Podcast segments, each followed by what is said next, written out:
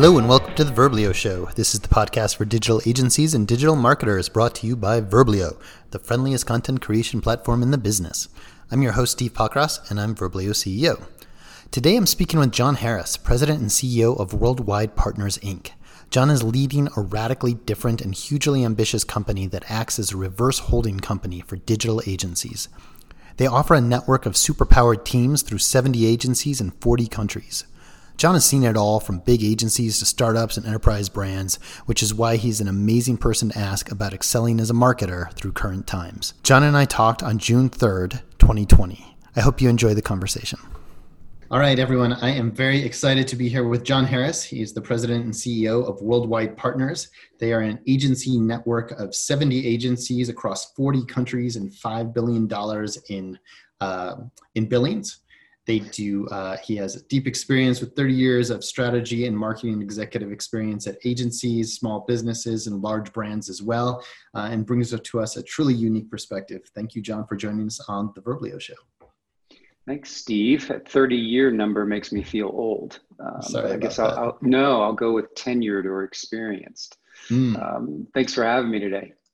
Uh, my pleasure to have you. Part of the reason I'm most excited to have you on, on the show is we haven't had anybody who's come on with a truly global view of what is going on across countries. But before we dig into that, can you tell us more about Worldwide Partners and the very unique business model that you have put together? So, uh, as you said, we have 70 agencies in 40 countries. And the best way to think of us is a reverse holding company model. So, all of our agencies remain independent, 100% independence. We don't own the agencies. The agencies actually own the network. So my accountability as CEO is is actually to a board of directors of 10 agency leaders around the globe who work with me to set the strategy and the, the financial goals of the network.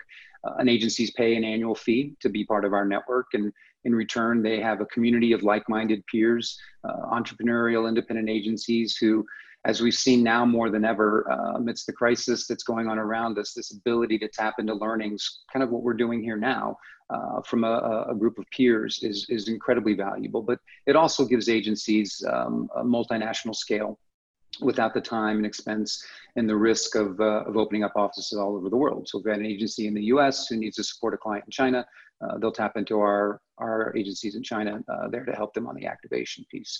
Uh, we're working across B2C, uh, several um, um, agencies working in the travel and tourism space, which we know is, is feeling some challenges right now, B2B and, and healthcare as well. So, um, you know, it's, it's, it's a model that's really built on collaboration. And I spent several years in the holding company environment uh, where we had offices with the same brand name and the global leadership team and a consolidated P&L and uh, a common process. And the reality of it is we could not collaborate between our offices because we were all fighting for money and control. And I think the independent agencies, um, you know, when you call another office for support, the first question they ask is, okay, how can I help? And so there's a, a, a, a, level of accountability and reciprocity to each other that's within the, the independent spirit that is really, really special. And so um, scaling through collaboration um, and we've been doing it for 82 years, uh, is, is really kind of the core of our, of our proposition. Can you share some of your unique global perspective on how the trends are different across countries from how this crisis evolved and where, you, uh, where we're at right now? So we've been having um, roundtables with our agencies uh, across the globe every two weeks and really trying to learn from each other. And I think if you look at probably the most obvious point to start is, is, is what's happening in China, right? If we talk to our agencies there, uh, they're starting to to return to work. Uh, clients are actually coming to offices uh, for meetings. Um, I think the most obvious piece that's not just in China but everywhere has been a massive shift towards uh, e-commerce. Um, right? I mean, with with consumers being uh, at home more, there's been an acceleration of the e-commerce trends that we saw at an extremely rapid rate. And clients are not just looking for tactical solutions. Um, they're seeing this as an opportunity to not just adapt to a new normal, but to really reposition kind of their business model overall. And so I think that one of the key trends there is, is agencies are, are, really leaning in as business partners and more consultative uh, and not just in tactical executors of, of digital strategies. Um, I think one of the really, really interesting dynamics that we're seeing, and, and, China, I think, is leading the way from a technology perspective on this one, um, is that because of the, the very nature of a, of a mobile first environment, both on a pay perspective uh, as well as a device perspective.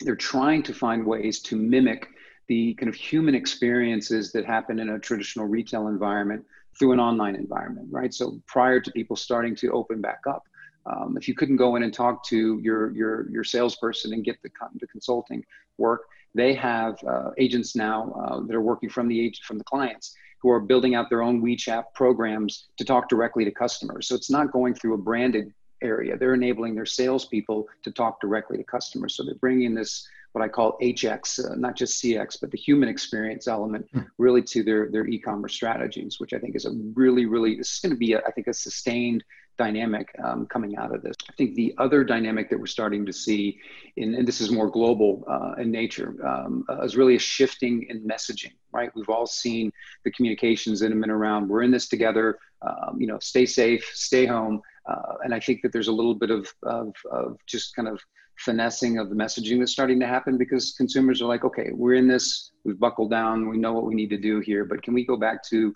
uh, a little bit more branding messaging and in some cases some entertainment? Um, and so that's taking on uh, new content and video that's not just around, um, you know, um, wear your mask. And so that's a big shift that we're starting to see. I think Latin America, you know, Brazil is getting hit very, very hard. Um, and they've been now starting to get up to speed and really trying to maximize the e-commerce efforts that are there, uh, but a little bit lagging and more behind. And I think the US and the UK have been hit probably the hardest, um, both from a staffing perspective, but uh, maybe in some of the brands perspective um, and, and the marketing efforts they're doing. If you look at our travel and tourism clients, they've been dark, all right? I mean, just stop. But now we're starting to see a little bit of we'll be here when you're when you're ready. So I think that the the shift in messaging, um, the the shift towards e-commerce, uh, and then shifting towards helping clients transform their business in a more consultative way are kind of three areas that we're seeing um, across the globe. Are there any other major trends that you're seeing from the brands and what projects are being requested of your agencies? Yeah, I, I I've the, the new business process is, is and the pitch process is is such an inefficient and ineffective um, effort uh, across the board, both on the agency and the client side. And I think that one of the things that's come out of this is that clients are really focusing on the next 90 days, right? Because we don't know what's going to happen six months from now, 12 months from now. We were already on a trend of, you know, the days of a 12, an annual plan were were kind of ending because we were always optimizing our efforts. And so maybe it was a six month plan. I think now we're starting to see everyone focused on a real 90 day effort what do we need to do now to get us to phase two? And then we can talk about phase three in another 90 days. So I think the result of that has been much tighter briefs, um, uh, perhaps shorter term um, and, and maybe lower fees uh, and budgets for these projects, but they're very, very specific of what clients are wanting. So um, um, you're not going through these multiple layers, weeks and weeks of pitch processes or reviewing an assignment. They're getting very, very specific and very efficient in the distribution of the work. Um, and so I think it's a massive, massive trend of clients just saying, here's what we need to do right now. Um, and I think that's creating opportunities for actually new agencies to come in because they're beginning to explore new options and perhaps giving a similar assignment to multiple agencies. So uh, shorter scopes in time, in, in, in breadth and depth of work, um, and yes, some smaller fees, but I wouldn't be afraid of that because I think that you actually have an opportunity as an agency to to to bill more for that because clients are looking for a quicker turn. I think on the um, um, um, the work from home piece, I think the genie's out of the, the bottle on this one. I think everybody's realizing uh, that uh, we don't have to have people sitting in front of us, you know, nine to five, five days a week, um, um, to to to know that people are being productive. Every agency, uh, and even on the client side that I've spoken with, um, they have not lost efficiencies. They have actually gained some productivity and in some cases some effectiveness. The other move that I, I really want to spend some time talking about, whether it's now or, or, or later on in the, in the, session, is the move towards in-housing. Right, this has been a trend that we've seen over the last two years. Um, and I think that clients are bringing more and more of their transactional services in house, whether that's um, um, programmatic media, whether that's paid search. Uh, but my former boss said, you know, clients sometimes are going to realize that doing paid search is, is not that complicated, that they can bring it in house um, I, I agree with them to some extent because I think you can run the paid search campaign in house, but I think there's value of bringing an outside perspective on that, who's bringing in other other um, verticals and thinking to the table. But I think there's been a, a, massive acceleration now, and clients are looking at the in-house pieces. Hey, if, if, if I can can save dollars and do this on my own, that we're going to continue to do that's moving forward. So um, I think those three kind of areas we're seeing the clients um, uh, responding um, on as a result of, of COVID 19 we just moved our search in house as well. So um, I'm glad we're part of a good trend. Uh, but we learned a ton from agencies in order to get us here. Like they had to enable us. Let me let me ask. So the trend about in housing seems to be running counter to a lot of other trends in the post. Uh, well, we'll just call it the COVID economy, which is so many companies are trying to shed FTE and turning them into uh, uh, into fractional workers. Uh, I'm, I'm interested how those two trends uh, are, are working together, and do you think it's very specific for these marketing functions? Yeah, I mean, I when when this trend started two years ago, what I said was um, that the minute we hit a recession, all these in-house marketing teams are probably going to be the first ones to go. right? We're always um, first. Um, and, right. All, and so, but I think right now I haven't seen that happen yet. I predict it's going to it's going to happen. I believe that that, that the clients are going to get to a point, depending on the travel, that like the category, like travel and tourism, that if they staffed up, the places they start looking for redundancies are in accounting, uh, unfortunately, sometimes in HR and in in, in legal, um, and then unfortunately sometimes it's marketing. So um, they do run a little counter to each other. But um, um I think that if you look at right now where clients are wanting to control the data and manage risk uh, there's some confidence, uh, which which says something about what work we have to do as agencies in building up that trust. Is that if I've got it in house, um, I'm close to the to the consumer, I'm close to the data, um, and so we'll see if it gets to a point where where they have to to do layoffs if those in-house teams are going to stay. But on the fractional workforce piece, I think this is relevant for both clients and for agencies um, because of the work from home um, experience uh, has been working so well to the to many agencies and I think to some clients have been very very surprised. I think what you're going to realize is that as you start to manage your operational costs, that you're going to see more agencies and more clients get to a, a, a more balanced FTE versus fractional workforce uh, environment because it's keeping operation costs down. Uh, I think the real estate piece of this is, is going to come into, um, into play. Um, and so what that allows everyone to do now is, well, we can we can work with what we used to call freelance talent or the gig economy, and and refer to it as what I call the independent economy. Right? I can it's I can bring these people into my team in the same way that I did my my full time employees in a way that's very uh, culturally connected.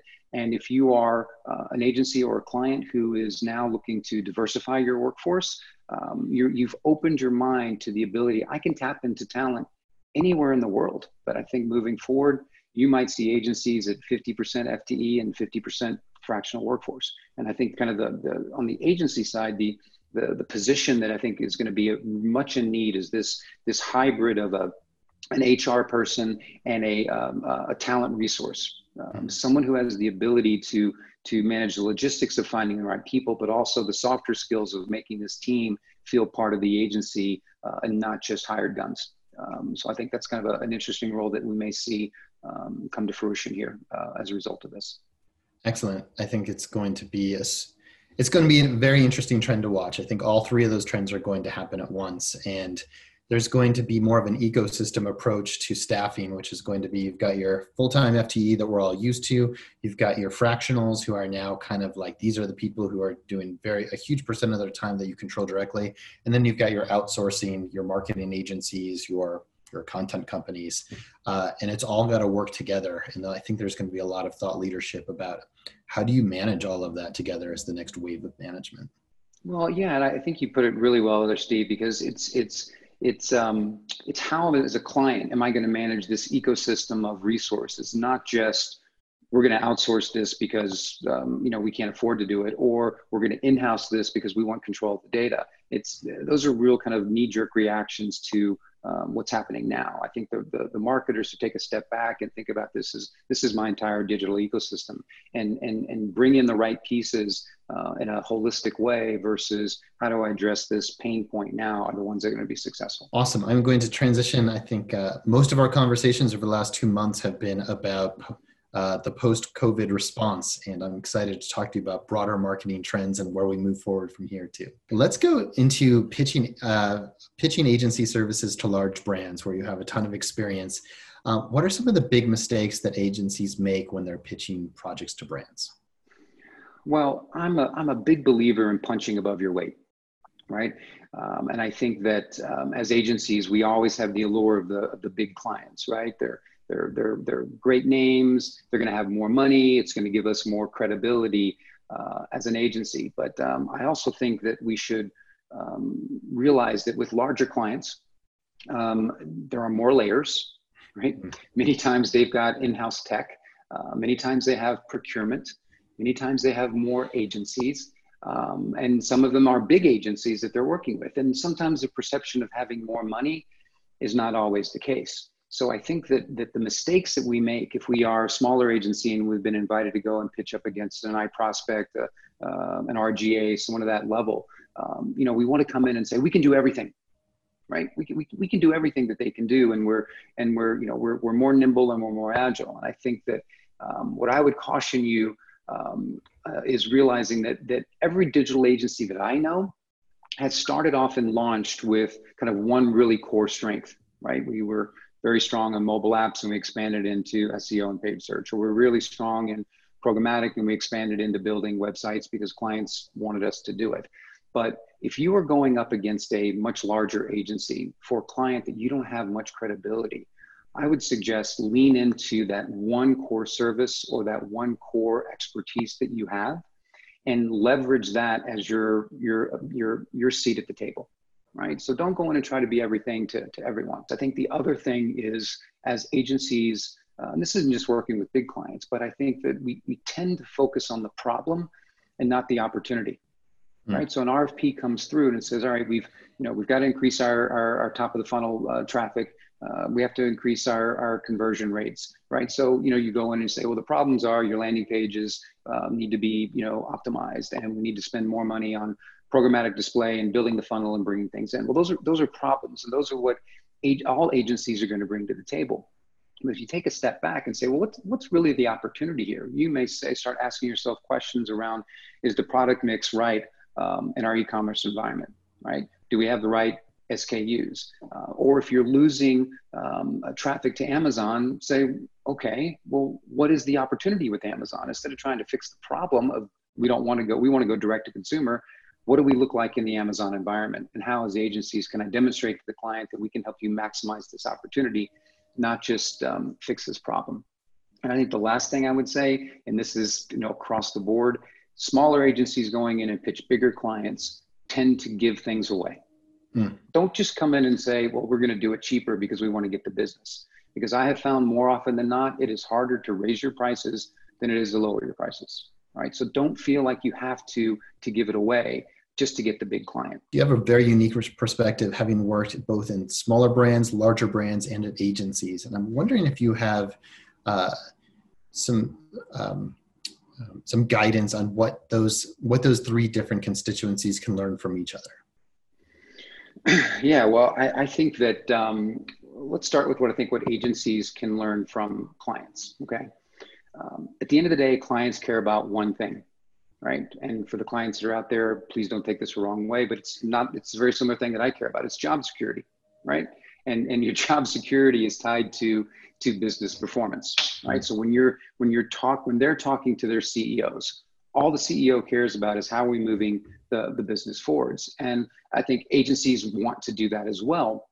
But I think where one place that we falter, um, where clients I think are, are, are just engineered to, to be this way, is when we start thinking about reporting of data, right? We've got proprietary dashboards. We have you know licensed dashboards. Clients have dashboards. And we go in and we look at our monthly reports and we start looking at return on ad spend and we start looking at conversion rates and repeat purchases and basket size and all the kind of kpis and the levers that we think that we we can pull to help the clients demonstrate you know what's going on right? We come back with these really great weather reports right? Mm-hmm.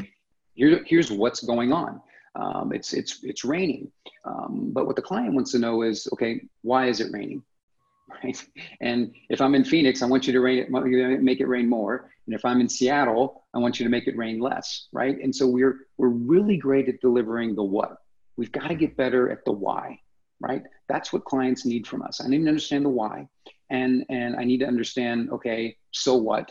Okay, why did, why does this matter to me? And then now what? Okay, what am I going to go do with this? And go. So I think clients are that's what clients are thinking. All right, what's happening? Why is it happening? Why do I care? And now what? What, what do I do? It's like agencies can learn from clients and, and really start moving from weather reporting to, to weather management. Um, so I think that's what agencies can learn from clients. Uh, I think what clients can begin to look from for from agencies um, is that you know we all want to be partners, right? We don't want to be a service provider, but the reality we're we're a service provider. That's what we do. Clients engage us to to provide a service. I think what agencies do extremely well, um, and it falls into this this idea of partnering, is is collaboration, right? I mean, co- agencies consistently work cross-functionally, cross-departmentally, um, uh, and, and, working not just within their own agencies, but with other agencies, and realize that the power of collaboration to get to the best idea uh, is really, really powerful. Uh, I think clients can can can be more collaborative, more collaborative in house, certainly more collaborative uh, with their agencies. If you start comparing big agencies versus small agencies and big clients versus large clients, I think that that, and I'm now somewhat biased working with independent agencies who do tend to be smaller. Um, they just they just get it done right it's it's it's agility it's testing things it's moving very quickly it's it's um, um, a spirit of collaboration that you don't always see in the large agencies because there's all these layers right, right. and and the way that people many times are bonused are, are not bonus based on collaboration so i think the smaller agencies tend to be um, more agile. You get to work with the senior team. You don't have the layers. And I think if the larger agencies could take some cues from the smaller agencies of let's just get it done, um, I think they would benefit. And I think larger clients can look at um, at smaller clients and start to see wow some of the similar things. It's you know we don't have to completely re-engineer everything. Let's pilot some things and test and test and test and test and learn. Um, and i think where the smaller brands can learn from the larger brands is think bigger yeah. right? They may be slower to get things done, but they tend to think a little bit bigger, even more global. Um, and I think just raising your aspirations um, um, would be something the smaller clients could work from learn from the larger ones. Oh, that's excellent. I uh, particularly respond to the uh, how to work with an outsourced agency because one of my top pieces of guidance for our clients is that treat your outsourced writers as if they're you're onboarding someone to your company. They are an extension of your company and you already have a plan for how you onboard anyone. Your agency is going to be the exact same way. They have to understand you and you have to have like a a grace period where you're bringing them on and sharing information before you get the results you're looking for. Yeah. I mean it's it, there's there's shadow headcount you know i mean and you look at it when you're when you're on the on the brand side and you're not if you're on a marketer and you're not getting the information you need from the sales department or you're not getting the information you need from operations it's very mm-hmm. frustrating. I can't do my job. Well the agencies are in the same way. If they're not having access to the same data that you have um, and you're not treating them as a, a, collaborative kind of peer you're not going to get the best work out of them. So um, you know think about how you would want someone to engage you uh, and and and you know treat your agencies the same way. What is your number one piece of advice for the modern digital agency? This is a, a bit of a soapbox for me. I would say pick a lane. Everybody feels this is something there's 100,000 agencies uh, in the US between holding companies independent. Everybody's saying the same thing, right? We're a digital agency built on technology with great people. We're agile and, and we're about results. I mean, I, I see a lot of agency websites and they're just absolutely invisible. So I think pick a lane and, and people are hesitant to do that, right? Uh, because they're afraid that if I'm picking a lane, I'm going to miss out on an opportunity. And I believe that if you pick a lane, you're actually creating more opportunity, right? Because specialization scales, right? If you're the best digital agency in supporting B2B brands, B2B brands looking for the best digital agency are going to find you. Doesn't matter where you are uh, in the world. Um, when you have a specialization, it drives and becomes the filter for every decision you make as an agency the people that you hire, the clients you're going to go after, the technology you're going to license, or the technology that you're going to build, uh, your story. Um, picking that lane gives you a level of focus. And maybe most importantly, picking a lane allows you to, to charge a premium. Specialists can charge more than generalists. You know, I worked for a, a retail promotion agency one time that wanted to get into advertising, right? We want to do TV commercials. Well, when you looked at the P&L, uh, at the clients that we did retail for, which was our specialty, and the clients that we did TV for, there was an extra zero on the other end of that revenue. What are some of the more surprising or interesting things that you have found uh, you and your family doing during this time of isolation? Well, we had uh, we had made a decision to adopt a um, uh, an English retriever before COVID nineteen, um, and so now that we're here, um, he's now 14 weeks old and taking up every moment um, of the day. I'm surprised he hasn't barked during this. So, um, you know, it's found us, you know, teaching dog tricks and doing a lot more walks and um, cleaning up around a, a puppy than uh, than we had um, than we had anticipated. Oh my God! Are you guys fighting for who gets to walk the dog? Um, no. Well, now we are because up until last week, walking him was an actual just it, it was crazy. He would just sit and not move. So um, now that he's moving, yeah, it's nice to get outside and um, and not be on a Zoom call all the time. Completely. Uh, well, John, thank you so much for your time. Thank you so much for your guidance, and thanks for joining me on the on the Verblio show. My pleasure.